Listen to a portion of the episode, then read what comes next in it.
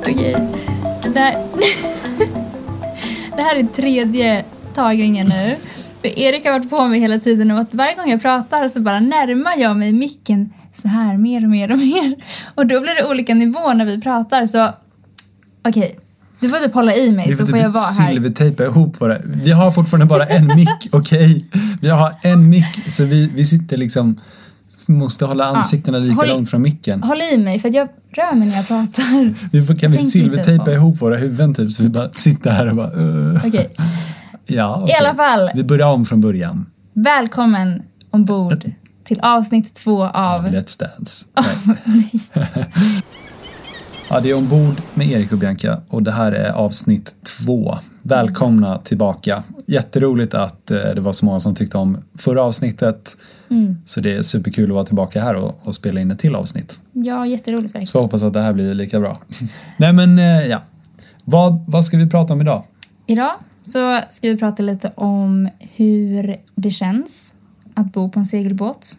Och ehm, Ja, men hur det faktiskt är att bo på en segelbåt. ja, Nu är inte vi några experter på något sätt utan vi, vi har ju bara bott i, vad är det nu, fyra, fyra månader eller något sånt. nej, ja, precis, vi är nog fel personer att fråga ens om just det. Men, Men vi ska ge vår take Ja. på det. Hur Precis. är det när man egentligen inte har någon erfarenhet och flyttar in på en segelbåt och bor på den heltid? Ja, Mm. det, det ska vi prata om idag. Ska vi också prata om eh, ja, men lite va- Omställningen. omställningen från att bo i lägenheten mitt inne i stan till att flytta in på en båt. Det är ju såklart lite olika. mm, det är lite olika. Vi är lite olika. Vi, vi kommer prata om eh, vårt sociala liv. Fin, Mm. Finns det något?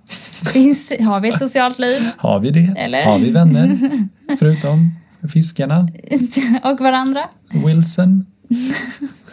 Och sen tänkte jag att det kan vara intressant att prata lite om vår relation. Hur vår relation har påverkats av att bo så trångt. Mm. Och umgås med varandra. Alltså vi umgås ju dygnet runt. Vi är aldrig ifrån varandra. Nej, typ inte. Vi jobbar ihop, vi, vi gör allt ihop. Hur, eh, hur påverkas vi av det? Fördelar och nackdelar med det? Och så vidare. Och hur är vi fortfarande gifta? Hur sjutton klarar vi det här? Nej, ska jag. Det har ju trots allt bara gått två, Två år. Mm. Ja. två år. Vi har varit gifta i två år. Så att, eh, jag fick en fråga om vad vi har lärt oss första tiden som gifta.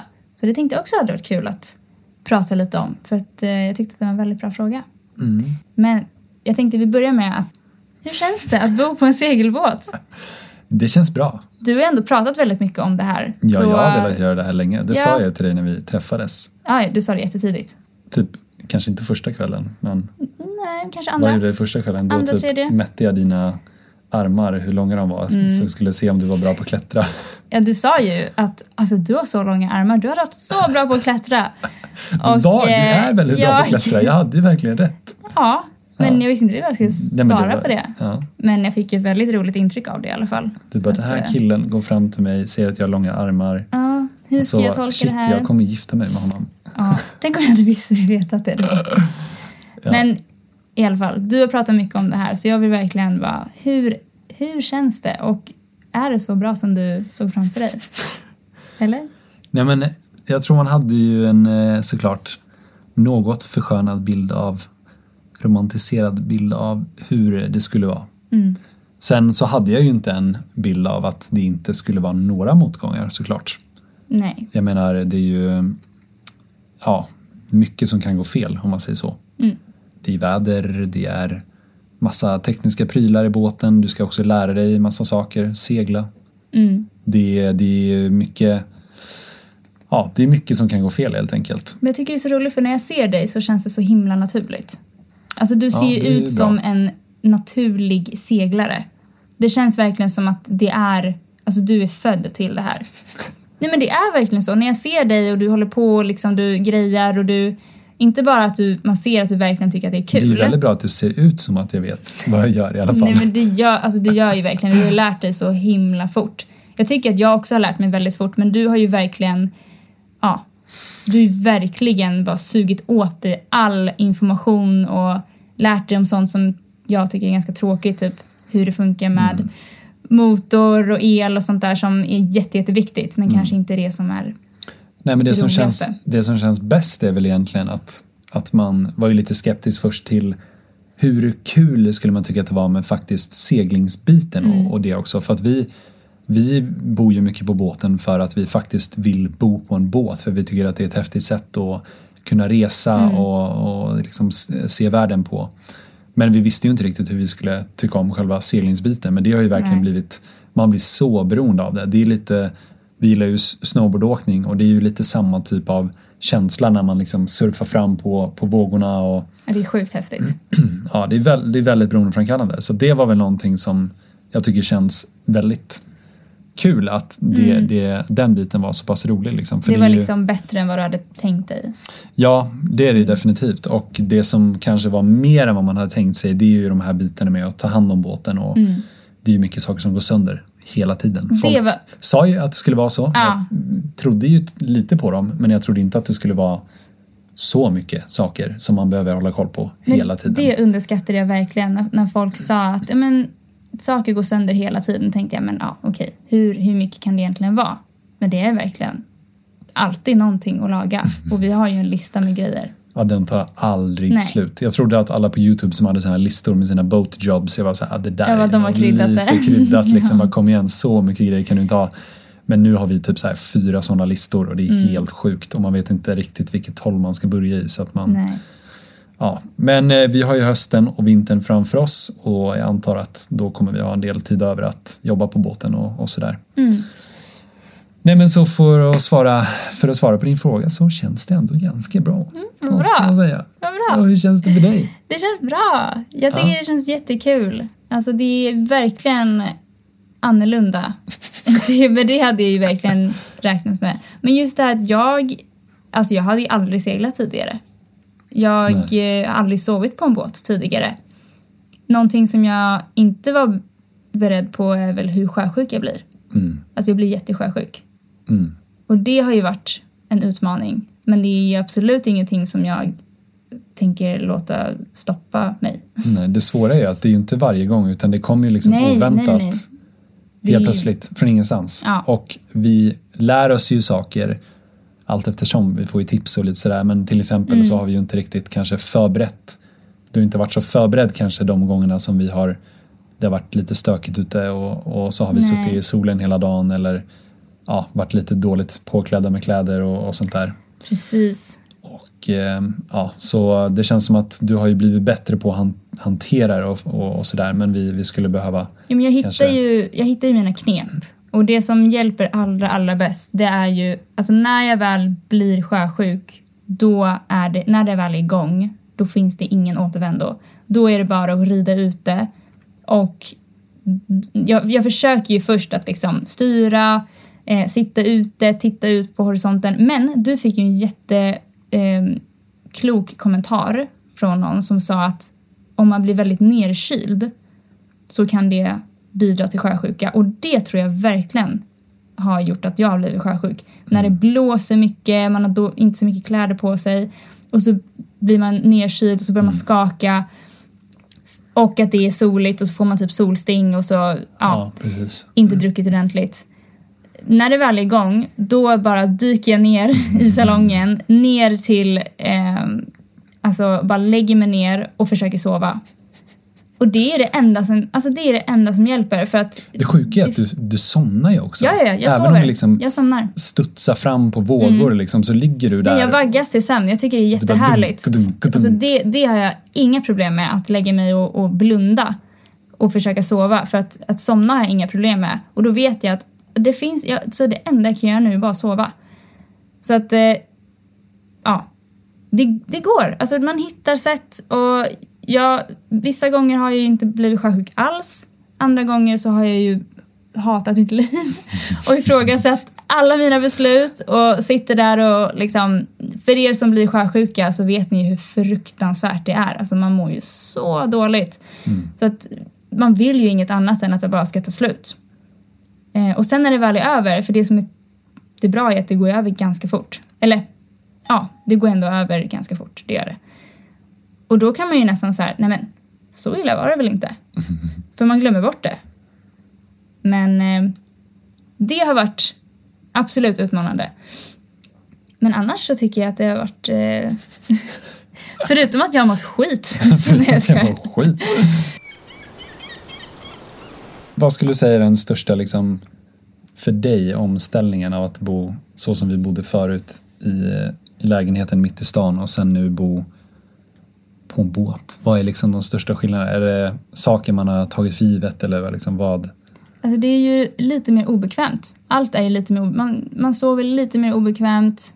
Eh, det, det gungar, det är, lite, det är lite trångt. Det är, man kan inte låta vatten bara stå på hur som helst utan du måste ha koll på vattentank och du, det blir ju smutsigt hela tiden och fuktigt. Mm. Ehm, så det är mycket att ändå hålla reda på. Men det är liksom de mindre bra grejerna, de, det vägs upp av de bra grejerna. Mm. Så att den här friheten att kunna liksom gå ut och ha havet precis utanför sin dörr. Att kunna ta sig vart som helst. Att hela tiden vara nära naturen. Det är, bara det här att det känns, det är spännande, det är, det är intressant, det är annorlunda. Det är, ja, det, det är sjukt, eh, alltså. Man blir, man blir typ, jag blir taggad på att det är lite obekvämt och, och liksom svårt. Ja, men man känner ju att man växer för att man blir utmanad. Liksom. Ja, men man har, jag har inte allt liksom bara serverat framför mig utan det är, Man lär sig att uppskatta det man, det man hade en gång på, på, när man bodde på land. Mm. sen har enkelt. vi väldigt mycket bekvämligheter med båten. Det är en, det är en Ja. rymlig båt, vi har värme, eller värmen är trasig. Vi, vi kan ha värme när vi väl lagat den. Men eh, vi har ju varmvatten, vi eh, har en liksom, spis och ugn, vi kan laga typ vad som helst. Ja, skillnaden är alltid att så här, ja, vi har varmvatten, men du måste koppla in elen eller köra motorn för att få varmvattnet och det kommer efter en halvtimme så har det börjat värmas upp. Ja. Och sen om du vill göra någonting i gasspisen då måste du hålla koll på hur mycket gas du har i din gas. Så Mm. att alla grejer har liksom flera steg som man såklart lär sig att hålla reda på och Ja. så. Och det är väl den skillnaden att, att man, inte, man tar inte de här bekvämligheterna för givet utan man Nej. verkligen njuter av dem mer att man faktiskt ja, uppskattar alla de här olika bitarna som man tog för givet när man bodde i en, i en lägenhet. Ja, men rätt vad det var, det var ju någon dag som jag höll på att laga spetskål i ugnen och sen så bara poff försvann gasen. Så bara. Så då blev det väl lite halvfärdiga spets, spetskåls, Mm. Och det fanns ju ingen gas eh, liksom, påfyllnad eh, Nej. nära där vi var så det blev ju ett helt projekt att vi skulle få tag i ny gas och så. Mm. Ja, det var ju, blev ju lite komplicerat. Ja, men eh, vi lär oss ju också hur länge vi kan använda varje gaspatron. Eh. Vad säger man? Gasdunk? Gasbollar, jag vet inte. Ja, det är som en boll. En boll! Nej men det är som en, Den är inte ens rund. en ehm, Gasboll, alltså den är ah, typ behållare. Jag trodde, Jag du sa, inte. jag trodde du sa boll. en gasboll. Det låter ju Jag jätteobra. bara, ja, det är väl typ en boll. Vad skulle du säga är det mest utmanande överlag? Jag tror att, att hålla någon sorts rutin Mm. som när, när vi bodde inne i stan, då var det ju väldigt lätt att veta att okej, men jag brukar gå upp vid den här tiden. Mm. Jag ska göra det här och det här innan jag går till kontoret och så ja, kommer man hem, sticker och klättrar lite eller gör något sånt i gymmet Mm. och kommer tillbaka, lagar god mat, kanske hänger med lite någon vän, ja, kollar på typ en film eller Ja. något sånt. Och så gör man det eh, i veckan och, så, Mm. och så har man liksom en, en tydlig rutin. Som det positiva är att man hela tiden känner att man vet vad man ska göra varje dag men det negativa blir väl att om man är en person som inte tycker om eh, om, om man är en person som inte klarar av när det är för likt varje dag så kan det ju bli lite utmanande och på båt så är det ju verkligen helt tvärtom. Då är det ju nya saker som händer varje dag så att man, man står ju alltid inför något nytt och ofta är det ju saker man inte vet hur man ska lösa det. Så då måste man problemlösa, då måste man lära sig hur man Mm. typ byter ett filter på motorn eller vad det kan vara för någonting. Och det är ju, och det är ju svårt att eh, ha kanske den typen av rutin där man vet exakt hur varje morgon ser ut. Mm. Eftersom att du kanske behöver segla till en ny plats på morgonen för att du vill komma med vinden på ett bra sätt eh, eller vad det kan vara för någonting. Eller du sover dåligt på natten eftersom att det har regnat och, och det är ju de faktorerna gör att det blir väldigt svårt att kanske komma upp och träna varje morgon eller vad det nu kan vara, dricka kopp te och läsa en bok. Men vi har ju blivit bättre på det i alla fall. Ja. Det svåraste är väl kanske just den här jobbrutinen, att omställningen från att vi jobbade på ett kontor i stan, man hade typ satt upp lite tider man brukade vara där och förhöll sig till det och nu måste vi lita på att vi själva sätter oss och gör det vi behöver göra för att kunna liksom ha råd att, att göra det här. Ja. Ehm, och den biten är ju svår eftersom att man vill ju spendera all tid på att typ segla, utforska nya platser och göra de här bitarna som faktiskt ja, man kanske tycker är extra roliga liksom. Ehm, och den, det kanske är väl det svåraste att hitta den här balansen tror jag. Jo, men att vara Ehm. disciplinerad. Ja, att vara disciplinerad, det är, väldigt, det är ju väldigt mysigt att bara vara på båten och sitta och plinka och plonka lite på en gitarr eller ja, vad det nu kan vara för någonting. Det är ju väldigt nice såklart. Men är det dåligt väder, ja men då sätter man sig och kanske jobbar ikapp lite så att man kommer ju alltid i fatt men att ha rutinerna är ju typ hittills har varit väldigt svårt. Ja, men och det kan också vara så saker som man inte räknar med som händer. Det var ju alltså typ någon dag du var så här, åh, jag ska gå upp och göra en kopp kaffe och sätta mig och liksom läsa lite eller ja. Och sen så vaknar vi av ett så ljud. De bara så här vatten som bara sprutar ut. Och då var det ju den här tryckvattens eh, Ja slang, slang som, brast eller ja, Ja, någonting hände. Så det, då var vi tvungna, först visste vi inte vad det var. Så att då fick vi bara stänga av tryckvattnet och sen så bara okej vi får lösa det sen för att du skulle ha något jobbmöte och jag vill inte kolla på det där själv för jag vågade inte det. Så då var jag så här, "Ha, du kan inte få ut något vatten, jag kan inte ta min kaffe. Så att jag liksom- Och då blir hela dagen och blev- så här Ja, bara- då blev verkligen allt bara så här upp och orytma, ner. oh, shit. Det var verkligen så. Jag Ja. kände bara så här, nej nu fick jag inte min Det kändes som ett morgonrutin. failure liksom. Ja. Ja. Men just det här liksom att det blev ett hinder. När Mm. jag hade tänkt ut en rutin, jag hade tänkt ut det här kommer bli en härlig morgon, det här kommer liksom bli en bra start på dagen och jag är väldigt beroende av att det ska vara en... Menar att morgonen är typ helig för mig. Jag behöver få ha min morgonrutin. ja, och både du och jag är ju sådana personer som en liten grej Ja, då är liksom... Det blir en blir en monster stor stor, grej. grej, Mm. och en, en väldigt positiv grej, som, eller en, en, en bra grej som inte egentligen behöver vara kanske stå, så bra. Blir liksom, vi rider på de här upp och ner-vågorna. Vi Ja. är väldigt, väldigt upp och ner eh, personer liksom och, och styrs Mm. av de här, eh, Väldigt starka känslor. ja, och det är ju utmanande eh, Mm. såklart. Och då kan det ju bli problem som du beskriver när, Mm. när sånt där händer såklart. Så att just att man planerar att hålla en rutin, man försöker hålla en slags rutin, men det kan väldigt lätt bli avbrutet av någonting som man inte räknar med. Och det har ju varit eh, lite svårt.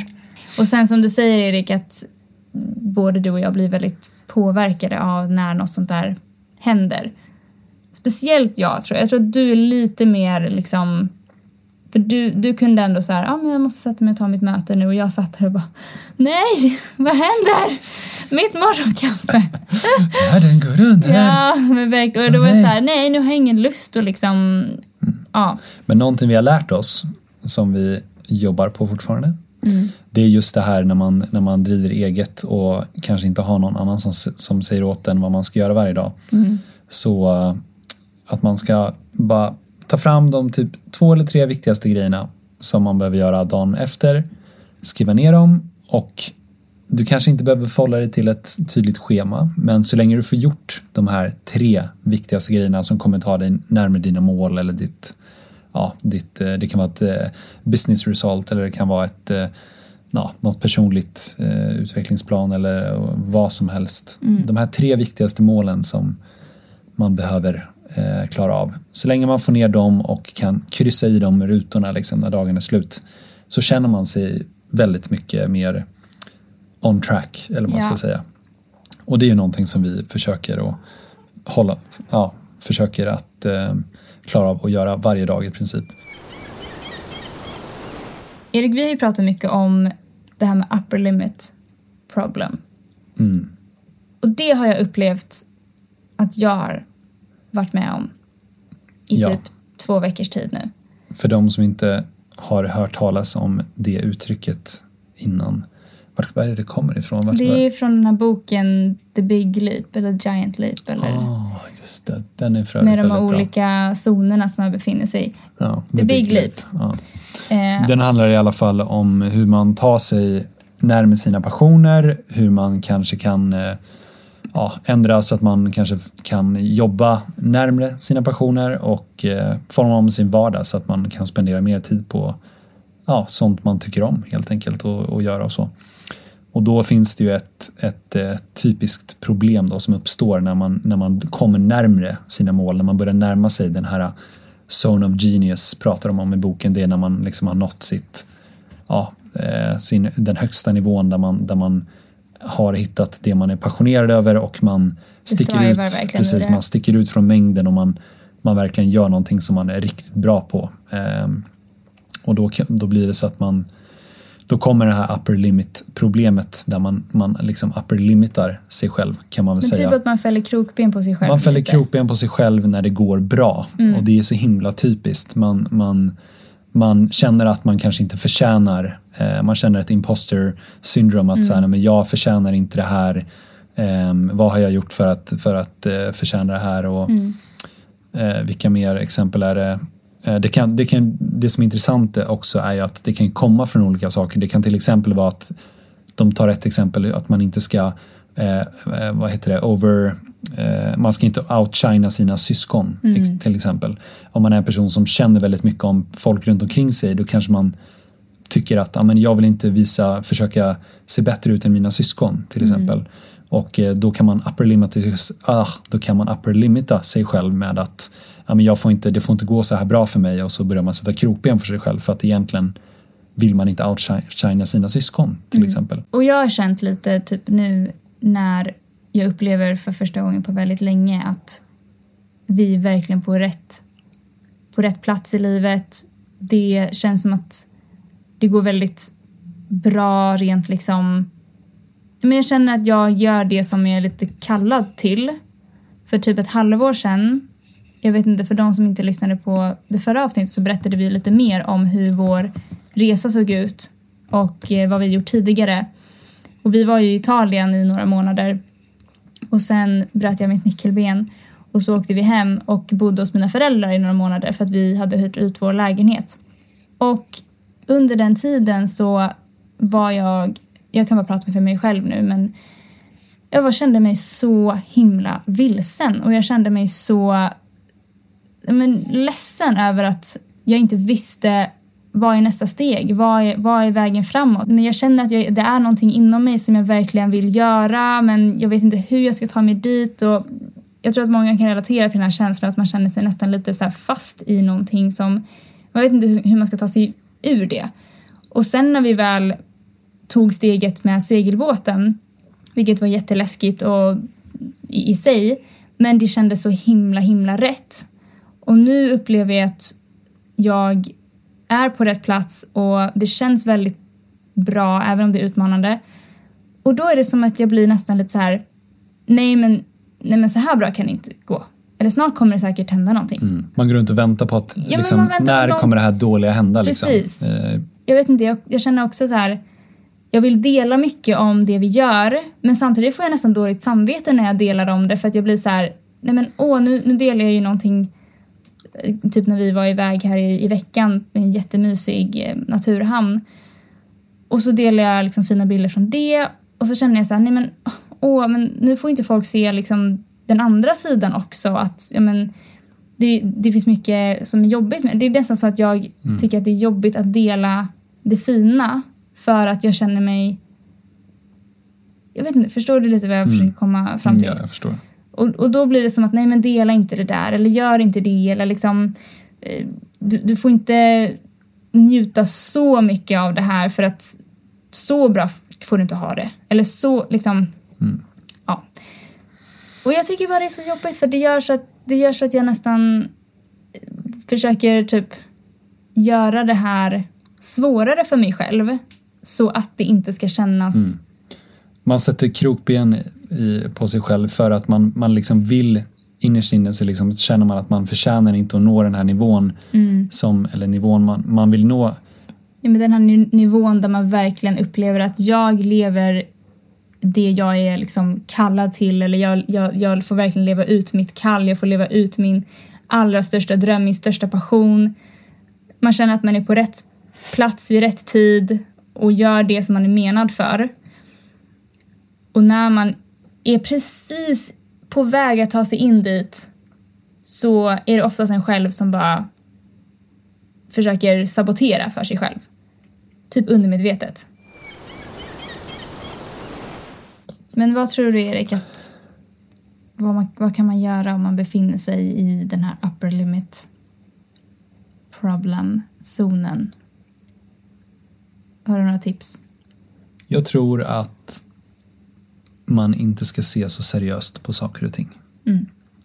Jag tror det blir lättare om man ser lite lättare på livet och eh, inte tänker nödvändigtvis att allt cirkulerar runt en själv Nej. och kanske fokuserar mer på vad kan jag göra för dem runt omkring mig eller ja, bara försöka vara så positiv man kan och ha en positiv inställning till saker och om något dåligt händer, ja men låt tanken liksom komma fram där och så får den flyga förbi och så går man vidare sen. Vi har, en, vi har en vän som heter Niklas Bernehagen och han är helt underbar. Ja. Och jag brukar Shoutout säga till mig själv Niklas. eh, ibland Ja, nu måste du vara lite mer som Niklas Bernehagen och se till de fina sakerna i livet och om, om saker Du går måste dåligt en dag förklara hur, hur du menar med att du ska se på saker som Niklas Bernehagen. Jag menar mer att man ska det finns alltid något fint i allting, även om det är någonting som går dåligt. Det finns alltid någonting fint i allt. Och om man bara lär sig att inte ta allt så himla seriöst så tror jag att man, man skulle njuta mycket mer av vardagen. Det är väldigt lätt annars att man, man bara tittar framåt och försöker vara i den här platsen man, man vill komma till. Men det finns väldigt mycket fint i den, i den vardag man är i och det är ju någonting som vi har lärt oss att uppskatta mer när vi bor på båten eftersom att när vi bodde i lägenheten då tog man ju alla de här sakerna kanske för givet som ja men typ vi har en stor tv här och vi har en skön soffa och eh, det är tyst i lägenheten när man sover varje natt i princip. Och eh, nu kan man liksom se det här fina kvällarna när helt spegelblankt ute i hamnen och man ligger där och känner att uff, ikväll kommer jag sova extra bra och det hade jag ju inte ens reflekterat över Det där är så när jag sant. bodde på land så att det Nu är det Om det är verkligen något- så här, om det är helt stilla, då tänker jag bara gud vad skönt det ska bli. Alltså Mm. vad skönt att det är helt stilla, vi kommer inte höra någonting, jag kommer sova så gott. Och så bara helt plötsligt så uppskattar jag att gå och lägga mig på ett helt annat sätt. Ja. Så jag tror att det är väl någonting man kan, det behöver inte vara just båtrelaterat såklart. Nej. Jag tänker generellt om man, om man känner att man lätt sätter krokben för sig själv så bara försöka se till de fina sakerna man har i små fina sakerna i, i livet. Det kan vara att du fick en extra fin avokado. Ja. brukar jag bli ganska glad av. Och Det är lycka. ja, försöka njuta lite mer i, av de små sakerna i livet. Då kommer man att må, må bättre generellt och inte kanske ja, oroa sig så mycket över eh, saker som kan gå fel Framtiden. och framtiden och, och sådär. Jag gillade också det du sa med att det är väldigt lätt att man låter saker cirkulera kring sig själv hela tiden. Mm. Och såklart, vi funkar ju så som människor. Mm. Man är huvudperson i sitt eget liv och man har väldigt mycket fokus på sig själv och tror att alla andra bryr sig så sjukt mycket om vad man gör. Ja. Och det gör kanske att man övertänker varenda liten grej. Jag, Men- jag, jag upplever att det går som bäst för en Mm. när man helt plötsligt kanske skiter i, kanske är fel ord att säga, men så fort man släpper den här känslan av att så, allt måste vara helt perfekt, det är då Mm. saker börjar gå bra på riktigt. Och, och liksom istället för att man ska gå där och oroa sig över varenda lilla detalj så bara liksom, ja, se lite lättare på saker och ting helt Ja. enkelt. Ja, socialt liv. Är det någonting som man kan ha på en segelbåt? jag, jag har ju blivit förvånad hittills. Vi har haft ett mer socialt liv sen vi flyttade in på båten Oh, än vad ja. vi hade när vi bodde mitt inne i Stockholm. För att helt plötsligt är ju vi största magneten. Alla vill ju vara på vår båt. Ja, det, men det är det som är så roligt. Alla vill ju komma hem till oss. Och det är, Ja. vi vill att alla ska komma hem till oss. Vi Mm. älskar att hosta och ha folk över Ja. och få se att andra tycker att det är skitkul med segling också. Så för oss har det ju verkligen varit så himla kul. Vi Mm. har ju träffat fler vänner nu den här sommaren än vi har gjort typ alla andra sommar, Mm. som, somrar i Stockholm. Jag tror också det är för att det blir mer naturligt att så här, vi har haft problem kanske med att vi inte vi, vi, vi går runt och säger ah, vi, vi har inte så mycket vänner och ing, vi liksom träffar inte folk men det är för att vi inte har bjudit in folk också. Och nu med båten har det ju blivit mer naturligt att så här, nu kan vi bjuda in folk faktiskt till någonting specifikt eh, mer än att så här, käka middag och, så, och sånt där. Det är lätt i vardagen tycker jag personligen i alla fall att, att, man, att det blir naturligt när man kommer hem från jobbet är man ofta trött och man kanske ja, då kanske man inte vill eh, sitta och käka middag och vara social. Jag, jag har ju lite svårare för det här än, än vad du har såklart. Ja. Men, eh, men på båten har det blivit naturligt att, att eh, bjuda med folk hittills i alla fall. Mm. Och det vill vi fortsätta göra nu även under höst och vinter när vi ändå kommer vara i Sverige. Så att eh, vi vill bara fortsätta bjuda hem folk. Och det vi också ser fram emot är ju att bara fortsätta lära känna fler inom båtcommunityt. Ja, för det är ju det sjukaste. Det var också en sån De är grej så som man... himla, alltså folk är så himla härliga och så sociala och hjälpsamma. Alltså det är så sjukt. Man lär känna folk hela tiden. Vi hade ju inte lämnat... Vi köpte båten i Eskilstuna, en, en, en, eh, båtklubb där. Mm. Och jag tror, ja, det hade ju tagit veckor mer. Vi hade gjort så många misstag om vi inte hade fått den hjälpen vi fick av eh, de som var grannarna i hamnen där. Så att eh, det var ingenting vi hade förväntat oss innan och det har vi Nej. blivit väldigt förvånade över. Och det är en, som sagt en väldigt härlig eh, community. Verkligen. Så det ser jag också fram jag, För att svara på frågan det här med om det är svårt att ha socialt liv. Nej, alltså jag tycker inte det. Jag tycker att Inte hittills i alla fall. inte hittills. Och sen så även när vi börjar cruisa, vi kommer träffa folk.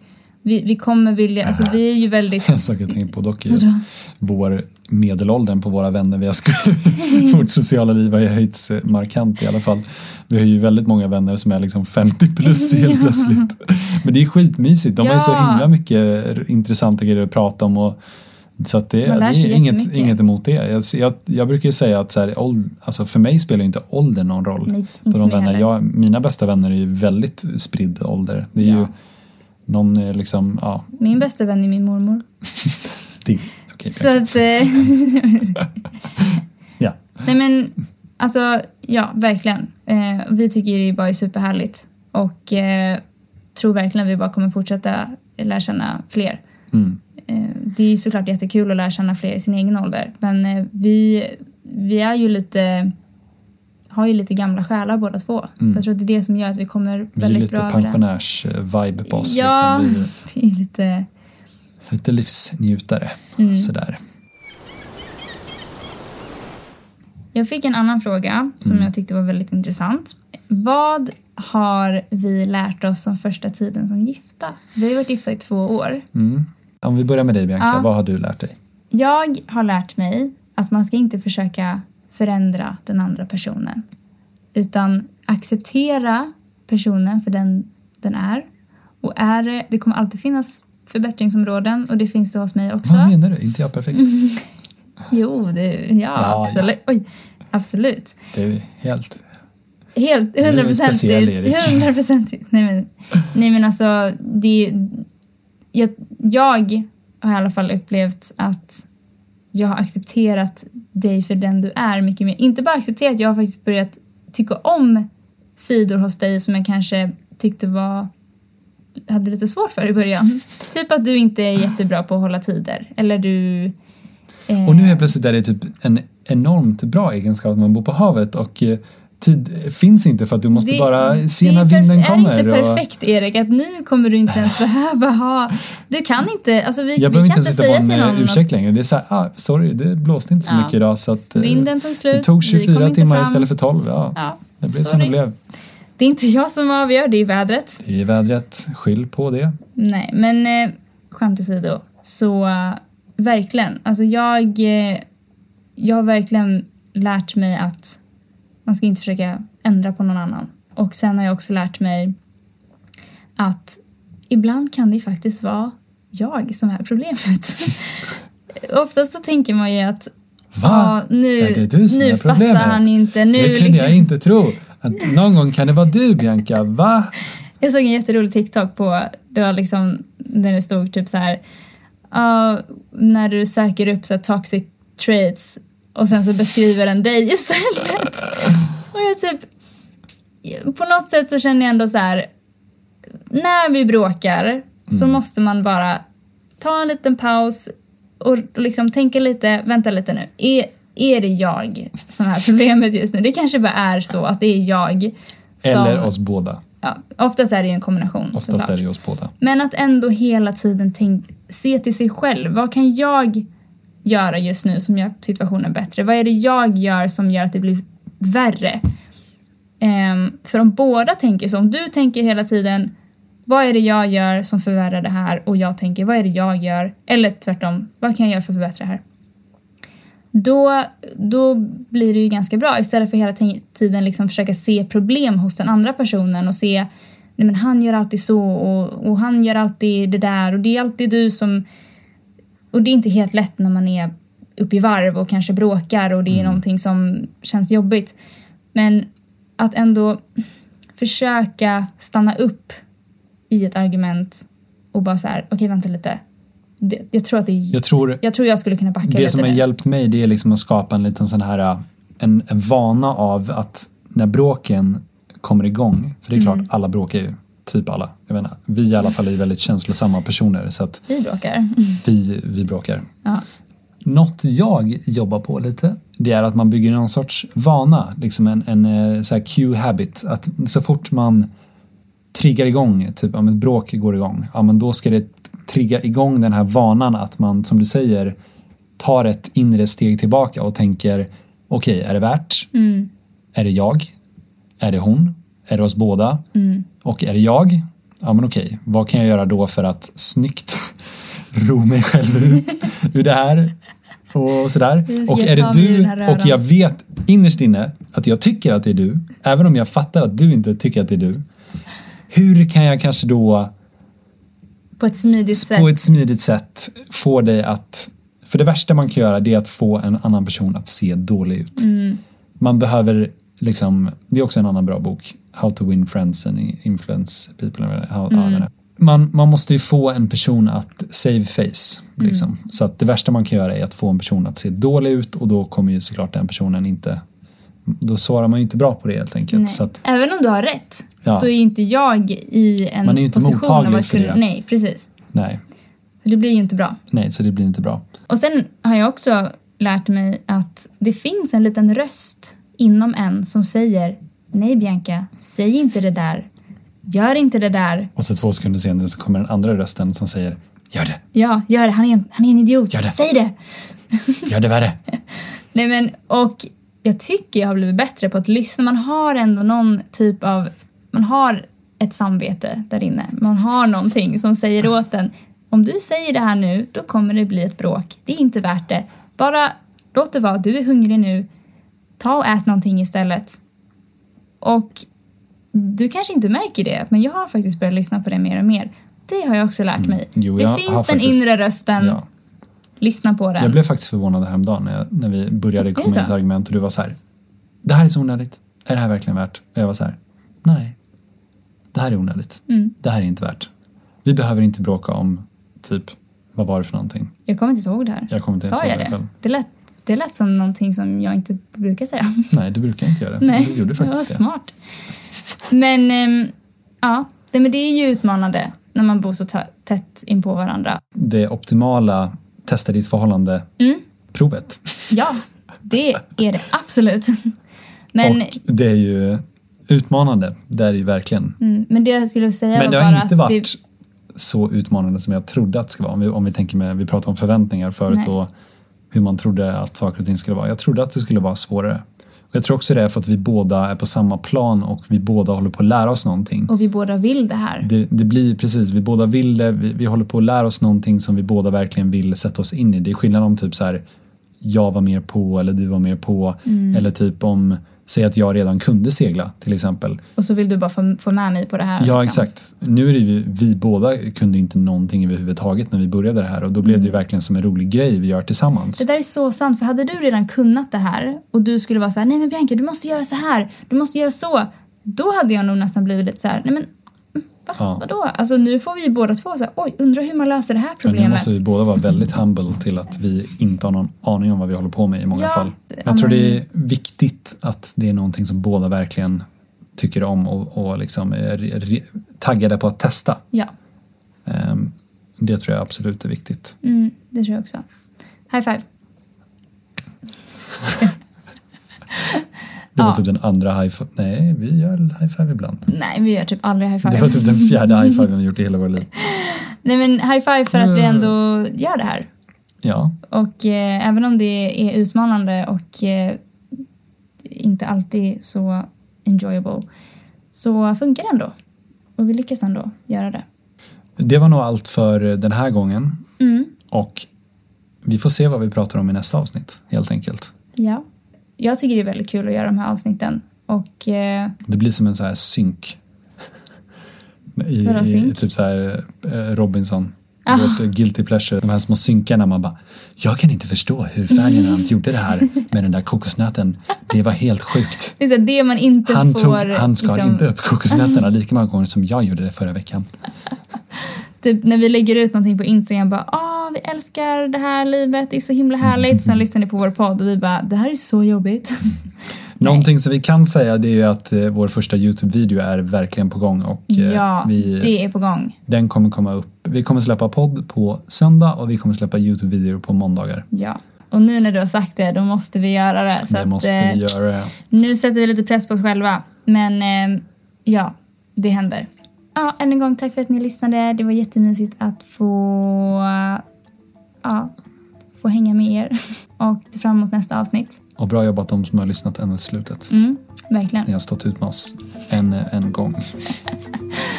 Ja, men ha en superfin vecka så eh, hörs vi i nästa avsnitt. Hej då!